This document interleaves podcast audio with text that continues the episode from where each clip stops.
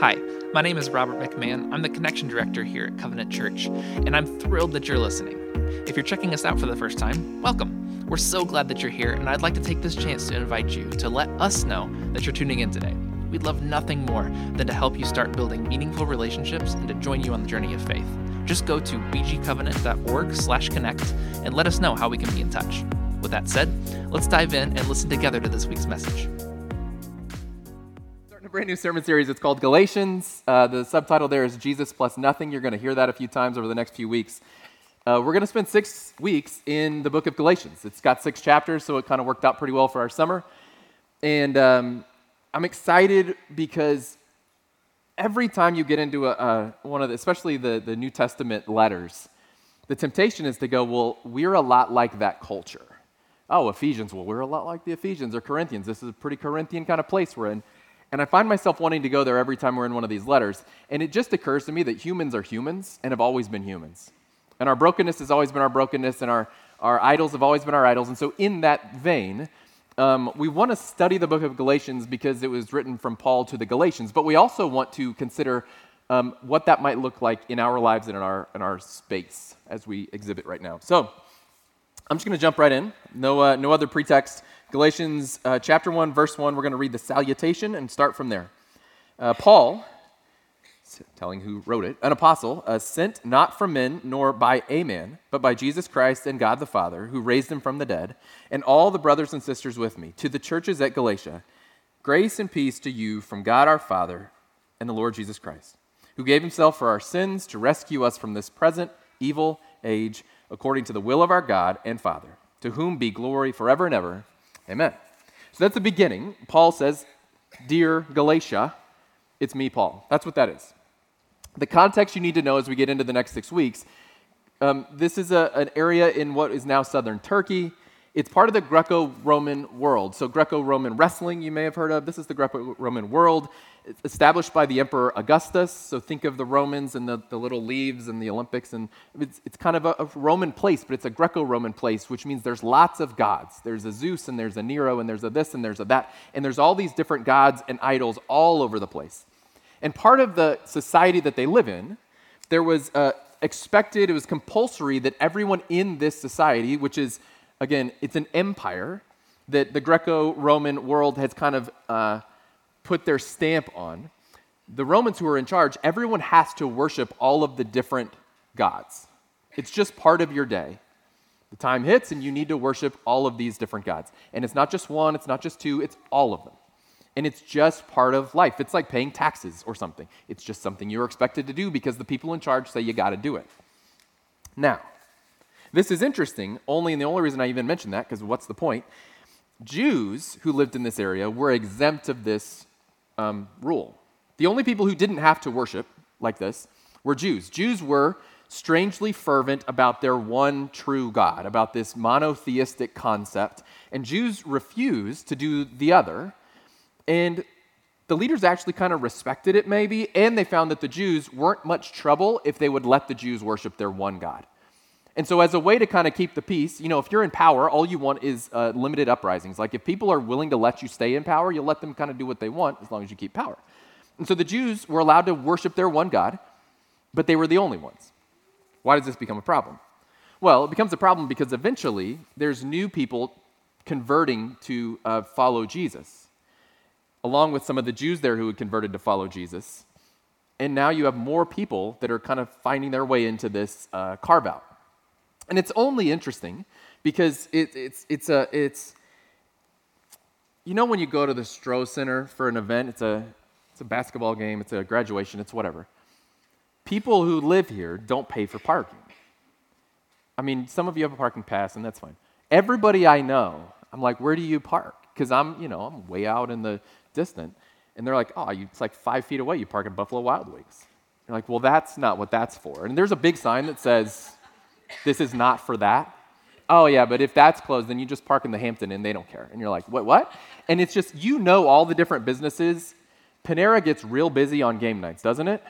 And yet there's no one in Panera, but every parking spot's taken by people going to an event. I agree. So, that only works if a limited number of people do it. If everyone does it, if everyone decided they were going to park in a private business instead of where you were supposed to, then the private business would start hiring somebody to say, you can't park here anymore, right? It becomes a problem.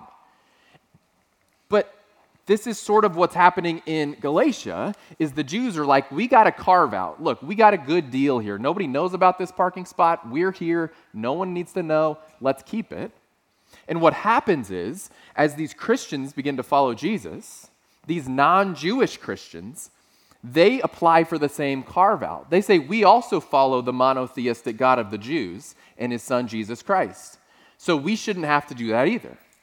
And this becomes a problem on, on two fronts. One, it's a threat to the ruling party, because the ruling party says anybody who decides they want to follow this Jesus just gets to opt out of civic duty. That's not okay. But the Jews are also pretty upset about it. The existing Jews are figuring out that this is going to ruin their special deal. Because if enough people try to get the special deal, then the government's going to crack down, and then we're all going to have to worship all these other gods, and it's going to be a problem. So, Paul finds the followers of Jesus in disarray. Remember, they're mostly Jewish, and as others are believing and joining, these early believers are losing the gospel along the way. The existing kind of Jewish center of the faith as the Gentile believers are coming in, they're trying to impose new rules and new standards, and they're raising the bar to try to keep people out, in a sense. Things like circumcision for adult converts. So we pick up in uh, Galatians 1, verse 6. I'm astonished that you are so quickly deserting, Paul says, the one who called you to live in the grace of Christ and are turning to a different gospel, which is really no gospel at all. Evidently, some people are throwing you into confusion or trying to pervert the gospel of Christ. But even if we or an angel from heaven should preach a gospel other than the one we preach to you, let them be under God's curse. As we have already said, so I now say again if anyone is preaching to you a gospel other than what you accepted, let them be under God's curse. Am I now trying to win the approval of human beings or of God? Am I trying to please people? If I were still trying to please people, I would not be a servant of Christ. Paul makes really clear a different gospel is no gospel. You can you, you want to change, you want to tweak, you want to make the good news something different. That's not the good news anymore. That's a whole different thing. Call it what you want, but it doesn't make it so. And this matters today, right? We live in a world where people update their theology to match a culture, to stay in step, to stay relevant. We, uh, well, I don't know, maybe this minus that, or maybe a little bit over here, and maybe if I can just tweak it a little bit, then I can still follow Jesus and I can be acceptable to my neighbor, my friend, my relative, my coworker, my whomever. And Paul says, Are we trying to please people? Are we trying to serve Christ? And this is a huge challenge for us because it feels, it feels difficult at times. It feels hard at times to draw a line in the sand on what the Bible says, knowing it's going to wound somebody or offend somebody or maybe break relationship with somebody. But Paul's really clear about it. The Bible says, if you are trying to please people, you're not really a servant of Christ. And so you have to make the choice every single day who am I waking up to serve? Am I here to serve Christ or am I here to serve people, to please people? And if, if it's people, then that's not the gospel. And people continue to update. Well, as long as you have a good heart, or as long as you're loving, or as long as you're accepting, or as long as you're, and Paul would say, as long as you're nothing, it's not the gospel. Jesus brought the good news. He laid out vast teachings about not only belief, but behavior and morality to what true life in the kingdom looks like. Jesus laid it all out. If it's different than what Jesus laid out, then it's not it. Consider vacation. Remember when vacation meant you didn't work? Yeah. Someone came in my office this week having just gotten back from vacation. I said, How are you doing? They go, I'm exhausted. Exhausted from vacation. Used to be when you uh, vacated, you vacated. You vacated your desk. You vacated your job. You vacated your station. You vacated your life. Now, thanks to the glory of your mobile phone, you don't have to leave any of that behind. And so, let's say you're replying to an email. Now, let's say next week you're replying to an email on the beach. Is one vacation, is one work? You're still at work, is my uh, contention. I would like to argue that if you're replying to your email while you're at the beach or on a mountain or whatever, on your anniversary dinner, you're still working. You never left work, work just came with you. You're, um, to use modern parlance, you're now working remotely, which sounds real sweet, except it's a scourge. Um, let's just do, I got a formula. I'm going to put the formula up over you. This is, this is your new uh, vacation formula. Some of you are going on beach vacations this week. I've heard the stories.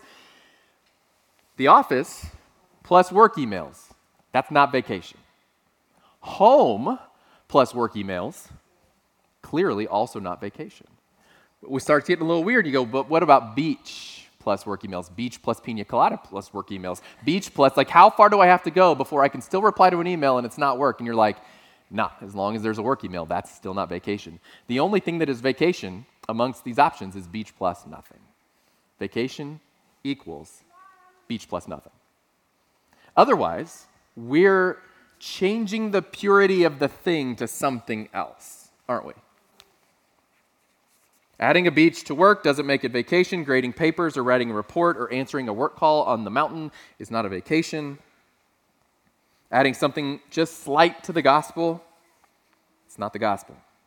So, what's the kingdom formula then? If that's the vacation formula, what's the kingdom formula look like? And we're all guilty of taking our little stab at it. Jesus plus works, or Jesus plus rituals, or Jesus plus rules, or Jesus plus I'm adding in a couple different side beliefs that have come of age since Jesus. Uh, okay. And the end of the thing is the kingdom equals Jesus plus nothing. And anything else that someone is selling you is not the gospel. How does this apply to our spiritual lives then? If this is true, then how does this apply to our daily life? What is it uh, that we can see in our own lives that looks like the church at Galatia? I would say there's two ruts on the road that we travel. This is nothing new, this is nothing I created. There's, there's legalism, the high rule following, high ritual, high religion. And then there's licentiousness, license. I have a license to do something and I do a lot of it, which is the like, I claim Jesus, but I still kind of live however I want and just deal with it. I mean, there's grace, right? So one says, like, well, let's say this way um, licentiousness abuses grace. Meaning, I know I have grace, so I use it. I gossip and I'm drunk and I'm yelling at my neighbor and I'm prideful with my kids and I'm, okay, well, that's cool, but that's not what grace is for. On the other end of the spectrum, it's like, I don't even think grace could really apply to me because I got to work harder for it. Legalism refuses grace. He goes, That seems like a little wishy washy to me. I'm going to work harder and follow more rules, and I'm going to do it earlier just so my neighbor knows that I'm a little bit more righteous than they are. And, and that's how that's going to work. I posted it on the Instagram that I did my Bible study at 3 a.m. Okay, cool. And the other, the licentious person, is just getting in from the night at 3 a.m. and they're looking at it and they feel a little guilty, but they're like, but grace, you know? And it's, it's either one is this rut. And Jesus is like, it's kind of the middle way. Neither of those is the rut you want to be in. Sometimes you're, um, how you grew up, or maybe your, your family of origin, your context determines which rut you're more likely to fall into. And maybe that's where we want to land eventually is, is which one is more likely your rut? If you're going to land in one or the other, which one is it? I grew up Catholic, and so it was a high ritual, high religion, high rule following sort of thing. It's works, works, works, works, works. We have good Catholic brothers and sisters out there. I was not one of them. But as a result of living in kind of under the scourge of rules, when grace entered my life, one, I couldn't quite believe it was real, but then two, abused it to no end. And I lived in the cycle of Friday, Saturday night uh, grace abuse, followed by Sunday guilt, which is a good Catholic thing. And then I'd go the whole week white knuckling, trying to be good enough until I fell off the wagon again and I'd do it again. And so my life was sort of this mix of I'd spend a couple days in one rut and then five days in the other rut, but I never could find that center line. Everybody has their, their place and everybody gets their, their own way. But the, the problem is, especially for the licentious among us, we take freedom too far. John 8 36, if the Son sets you free, you'll be free indeed. Jesus is the true high priest. Jesus jumped through the hoops. Jesus did all the work, so you don't have to worry about your works anymore. But when we over index into that sort of freedom, that's a beautiful freedom. Over indexing it, that creates trouble. When we go from, um, from like, I'm suffocating under rules, or I'm suffocating in the world, or I'm suffocating in sin, to there are no rules and Jesus covers it all, that's one, beautiful truth. But two, a real invitation to abuse it. Romans 6. What shall we say then? Shall we go on sinning so that grace may increase? No. By no means. We are those who have died to sin. How can we live in it any longer? Or don't you know that all of us who were baptized into Christ Jesus were baptized into his death? We were therefore buried with him in through baptism into death, in order that just as Christ was raised from the dead through the glory of the Father, we too may live a new life. It sounds familiar to you. It's what we say when we baptize people, buried with him in baptism and raised to walk a brand new life. We're new creatures. And so the sins that required the grace in the first place, I want to leave those behind as opposed to bringing them forward now that they're covered. That sounds like insurance fraud, if you ask me. I got insurance now, though, so I can beat this thing up all day, wrecking your car on purpose. Like, that's not how that works. What is uh, licentiousness? What does that rut actually look like? That looks like when you stop calling sin sin. I'm going to let that one sit for a minute. Because it's hard.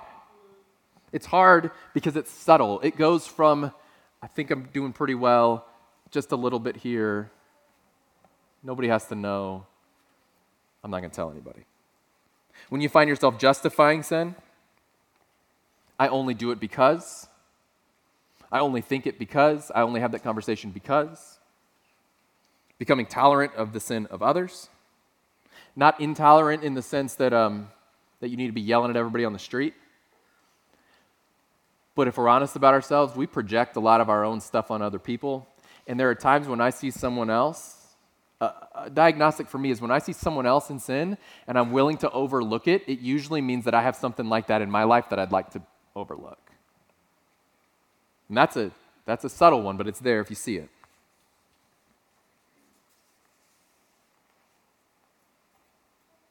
We get stuck, though. We get stuck in, in sin. We get stuck in habitual sin. We get stuck in these little bits and pieces that we can, we can kind of slink off to bed knowing it was a maybe maybe not quite right maybe didn't honor jesus maybe that wasn't my best we can kind of slink off to bed sleep it off wake up the next day and go yeah i think i'm all right it's deceptive it's deceptive the enemy wins ground in our life very rarely with big cannonballs flying through our window. He wins an inch at a time. And we give an inch, and we give an inch, and we give an inch, and we give an inch, and pretty soon we can't see where we started. At some point, we don't even consider it, we don't confess it, we don't even think about it. It becomes part of our life rhythm. And occasionally we may even say, well, thank God for grace. You know, thank God for grace. Licentiousness isn't primarily about the sin, so let's not get this wrong, because that jerks us into the other rut, and all of a sudden we're legalists now, and you can't do anything ever. Licentiousness isn't about the sin. All sin and fall short of the glory of God. All of us are working out our, our sanctification. We're leaving behind the uh, heart of flesh, that heart that desires the wrong things. We're taking on more and more of the heart of Christ as we go. Licentiousness is about harboring darkness, willingly harboring darkness. Instead of fighting darkness with light, when we find ourselves in the rut of, of, grace abuse, we're harboring darkness and allowing it to live with us. We allow it space in our hearts. You know, okay, 1 Peter 5 8, we use this the last six weeks. I'm going to use it again. Be sober minded, be watchful. Your adversary, the devil, prowls around like a roaring lion seeking someone to devour. Okay. When we are uh, allowing licentiousness, grace abuse, when this is our posture in life, we're inviting the lion into the house and saying, I think it'll probably be fine though. It'll just stay in the kitchen. And this is what it's like when we allow sin to enter into our world and we don't call it out, we don't root it out, we don't fight it off. We're allowing darkness to live in our home, in our hearts. We're allowing darkness in and then expecting that it doesn't want to expand its reach. And so we're surprised when it becomes something awful. We're surprised when we end up in divorce court. We're surprised when we end up you know, with uh, criminal charges. We're surprised when it becomes embezzlement. It wasn't embezzlement, it was just a penny here and there. It wasn't an affair, it was just a look across the table. We're surprised. It's an inch at a time, but when we allow that to live in us, it will take territory. Harboring darkness is inviting the lion in and hoping it won't devour you. That's what it exists to do. Bold strategy, right? See if it pays off. Paul says to the Ephesians, Ephesians chapter 5, verse 8 For you were once in darkness, but now you are light in the Lord. Not in the light, you are light. You who became light used to be in darkness. To allow the darkness back in is to it's to deny your very identity. So live as children of light, for the fruit of the light consists of all goodness, righteousness, and truth, and find out what pleases the Lord. Have nothing to do with the fruitless deeds of darkness, but rather expose them. It is shameful to mention what the disobedient do in secret, but everything exposed by the light becomes visible, and everything that is illuminated becomes a light. So, what do I do with my life if that's the rut I find myself in? That's what you do. Man, find a friend and confess it. Hey, I've been into this. I've been doing this. I've been saying this. I've been thinking this. I've been, this is this is kind of it's a dark part of my life, and maybe you didn't even notice, or maybe you knew about it, but you weren't going to say anything. But I need you to hold me to it because I don't want to live with the darkness in the house anymore. Okay, we can do that. That's licentiousness. That's how we cure it. That's how we get out of it, bring it into the light. What about legalism? Legalism on the other end of the spectrum Rules define our righteousness. If I clean myself up, if I can follow the rules, then you can too. This is like um, Jesus plus rules. This would be that formula. This is what's happening in Galatia. This is what Paul is di- directly addressing. I call it pulling up the ladder. This is, I've used this phrase. It works in a staff scenario, it works in Christian scenario. It's called pulling up the ladder. If we are Christians, I mean, if we are, are sinners awash at sea, in a sea of sin. And the rescue comes in the form of Jesus on the boat. And Jesus comes and he reaches out his hand and he lowers the ladder. If you've ever been in, in a lake, in an ocean, and, and you have to get back into a boat, it's impossible, right?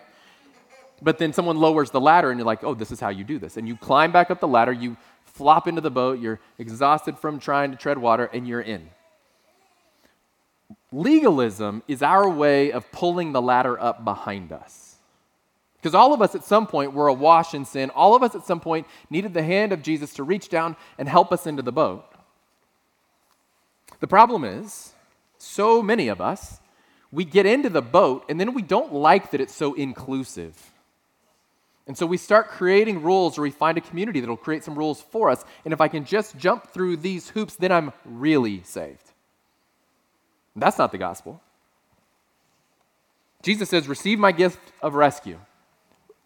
What do I have to do? What do I have to do, though, to be rescued, Jesus? To paraphrase the Gospels and collapse it all down. What do I need to do to be rescued? He doesn't say, well, if you get these right, and you can memorize these things, and you can maybe change these behaviors while you're there treading water, if you can just work that out, maybe get out of debt, I don't know, some things in your life, then you can come in. Jesus goes, Come in the boat, and then I'll tell you when you get here. Follow me, and then we'll talk about what life looks like once you follow me. The commitment is follow. Too often, when we get into the boat, we start adding rules for the next group. Do you believe in the minutiae of theology like I do? The non essentials. Were you baptized in the way I prefer? You got sprinkled? You got dunked? One of those doesn't count. Do you vote like me? No, no, not like me, like me, but like exactly like me. What do you think about that referendum in 1996? How did you vote? In some, cult, uh, some church cultures, this is a, an example of how legalism infects the church. I think it's supposed to be funny, but we'll find out. In some church cultures, drinking is okay. Like drinking is fine. You want to have a drink? Have a drink. But you cannot play instruments on Sunday morning. There are these church cultures. Anybody ever been to a church where you, there's no instruments on Sunday morning? People have been to this church. Nothing wrong with that. That's a preference. That's what people want to do. In other church cultures, I mentioned one, my wife's church culture last week, you can play instruments, but you cannot drink or dance. So there's lots of instruments, but if that foot gets tapping too far, stop that, stop that. Jesus is watching. Um, still, other churches, people play instruments and dance so much you think they were drinking at church. That's the. Not that great. Um, but all are different, right? They're all different lanes of what, what's allowed and what's not allowed. Can you drink? I don't know. Can you dance? I don't know. Do we play instruments? I, I mean, they're all these non essential things that aren't really the gospel things, but they become the thing. And then if somebody shows up to your church and they have an issue with one of these non essential things, all of a sudden that ladder starts getting pulled up and you're like, well, you think the wrong thing. You think the wrong thing about all these things that we think about. Legalism is not about specific rules, just the way that licentiousness is not about sin itself, it's about allowing darkness to harbor a space in our heart. Licent- uh, legalism is not about specific rules, it's about allowing non essential things to be elevated where they don't belong. Legalism is just elevating non essential things, rules, rituals, whatever, into a place that's rightly and only occupied by Jesus. Legalism is allowing other things to take Jesus' place at the center of the salvation story. So if your salvation story, whew, I know, that's a lot to take in at once. That was a legalistic baby, but it is better now. I'm just kidding. We're a family church. We're, we're good with babies. We're good with children. Um, when you allow things other than Jesus to take his place at the center of the salvation story, that's when you find yourself awash in legalism. When you're talking to a fellow believer and you really can't wait to get to this one question you have about eschatology, and you're like, but what, what do you really believe? Are you amillennial or premillennial? And they're like, I don't even, what? And you go, oh gosh, not, no, this person doesn't even know Jesus. When Jesus is central, that begins to shape us because what this reveals is on either side, we're trusting something other than the actual person of Christ. When Jesus becomes central in that central path away from each rut, it shapes us. It loosens up legalistic people towards grace. It shapes the sinner into a saint. You start finding that, that good sinner with Christ. It grows us up. When we find Jesus is the center of our life, it begins to grow us up. So, so the sinner who's trying to work their way towards sainthood or, or the rule follower who's trying to prove that they earned their salvation all along. Either way, when we're with Christ, we are becoming sanctified and being made more like Him and formed more into His image. We grow in Jesus, He reforms us, He renews us, and it's beautiful. We actually start, the Bible says we'll grow out of our childish sins. Now, what it doesn't quite say, but I think I would like to infer, is that we grow into more adult sins that are often a little quieter, a little more subtle, but we grow into new sins. We're always growing. And then we're always having to look at our lives and ask if this is what we were created for. Is this really the best for me? Is this my flourishing? But it's a journey. There's common pitfalls for all of us. So, no matter where you are on the journey of faith, you have some of these ruts in your life. You have some of these, uh, these potholes on the journey where you're at risk. But as we leave childish faith, we begin to make an impact. We start making a difference. We may lead a ministry. We become these kingdom bringers, which is then, if we had an enemy, the perfect time to induce us into something else. Once we start becoming impactful for the gospel, then the enemy wants to um, convince us of our own goodness again. See, you're good. You can do this. You're impressive. I wish others were as impressive as you. And all of a sudden, legalism starts to take root again. To paraphrase uh, Tim Keller, we need to learn to repent of our good deeds, which brings us back to our original kind of formula. We have to repent of our bad deeds. Like, we get that. My sin, I got to repent. But we actually have to start repenting of our good deeds as if they were the thing that earned us salvation. Like, we can't start believing our own hype. It's Jesus plus nothing. So, licentiousness focuses on what I can still get away with. It's seeking self with Jesus as my life insurance. It's a life of tolerance and license, and it denies Jesus' atoning death and his transformative power in my life. If I am in that rut, that's what's happening. Legalism focuses on what I can accomplish. Legalism is trusting self above all. Legalism is showing up at the gates of heaven with straight A's on your life report card and saying, Jesus, would you mind signing this so I can get in now? And he's real clear about it. Yeah, I never knew you. Legalism is a life of intolerance, and legalism it denies Jesus' atoning death the same way as the licentious do, except they deny it and deny his grace and mercy are required. So I don't know what path you're on. I don't know which rut is more likely for you. My hope is that you're somewhere in the middle and yet you can identify on my worst days, I know which, which direction I'm falling off. The path out of either is Jesus plus nothing. That's the path out of either.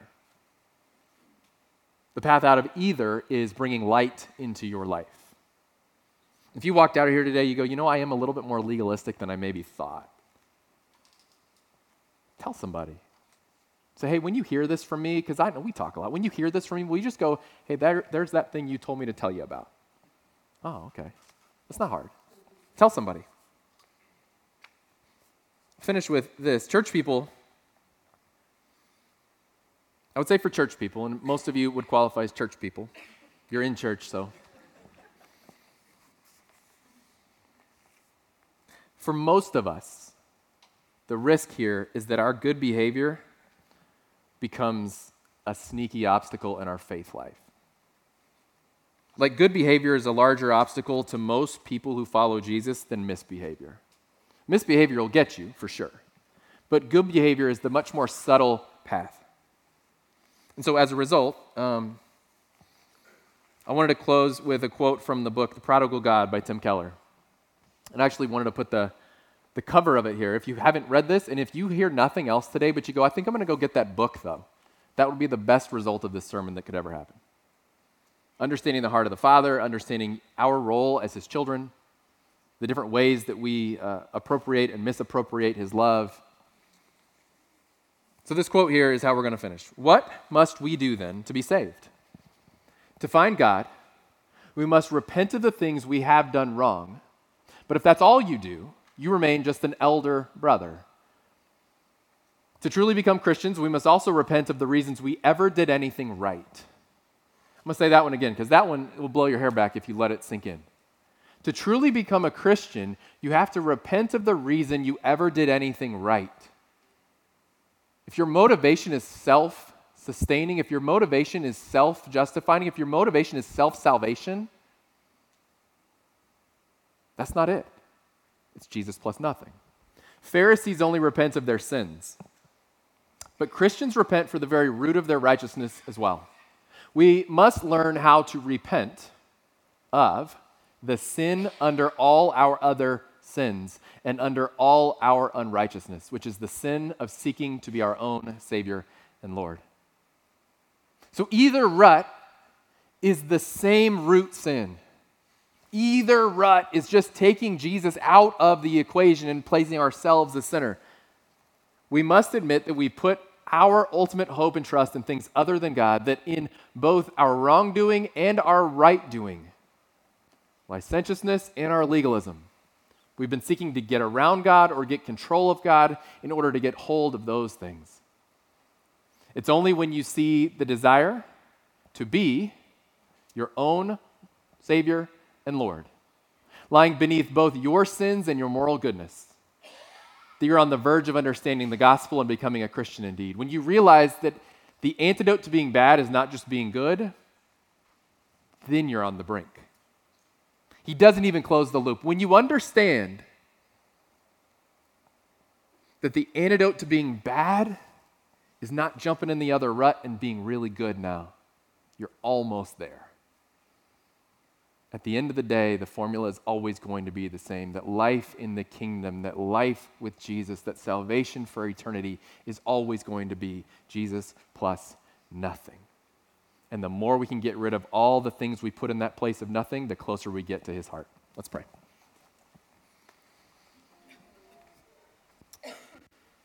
Heavenly Father, your word is, um, is rich and it is convicting. Lord, I pray that you would convict us, that uh, we would find ourselves uh, exposed by your word, exposed by your heart. Not that we would feel shame or guilt, but Lord, that we might find ourselves closer to you and seeking you with everything we have.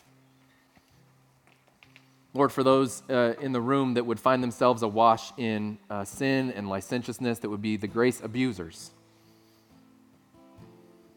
Father, my prayer for them right now is that they would open their hands and release the shame that comes with it, release the guilt that comes with it, that they might find themselves lost in you. Lord, bring light to the darkness, bring hope to these situations, release us from the bonds we find ourselves in. Father, free us up that we might know true life is in you. Lord, for those that are in uh, a battle with legalism, that are always trying to one up and, and self righteous their way to a new level, Father, I pray that you would break down the structures that allow for it. Lord, that you would expose in our hearts that um, we're all equal at your feet, that your grace covers us equally, and your grace is the only thing that covers us. Father, show us that our good works are filthy rags. Show us that our, our best intentions, it's child's drawings for the Father. Misshapen, outside the lines. It was never about them to begin with. Lord, we repent of our uh, misdeeds. We repent of the reasons behind all of our good deeds. Father, we want you and nothing less. We want you and nothing else. So, God, as we bring you uh, our lives, as we bring you our conviction, as we bring you our hearts, pray that you would continue to shape us, expose us, bring us light that we might know you better. In Jesus' name, amen.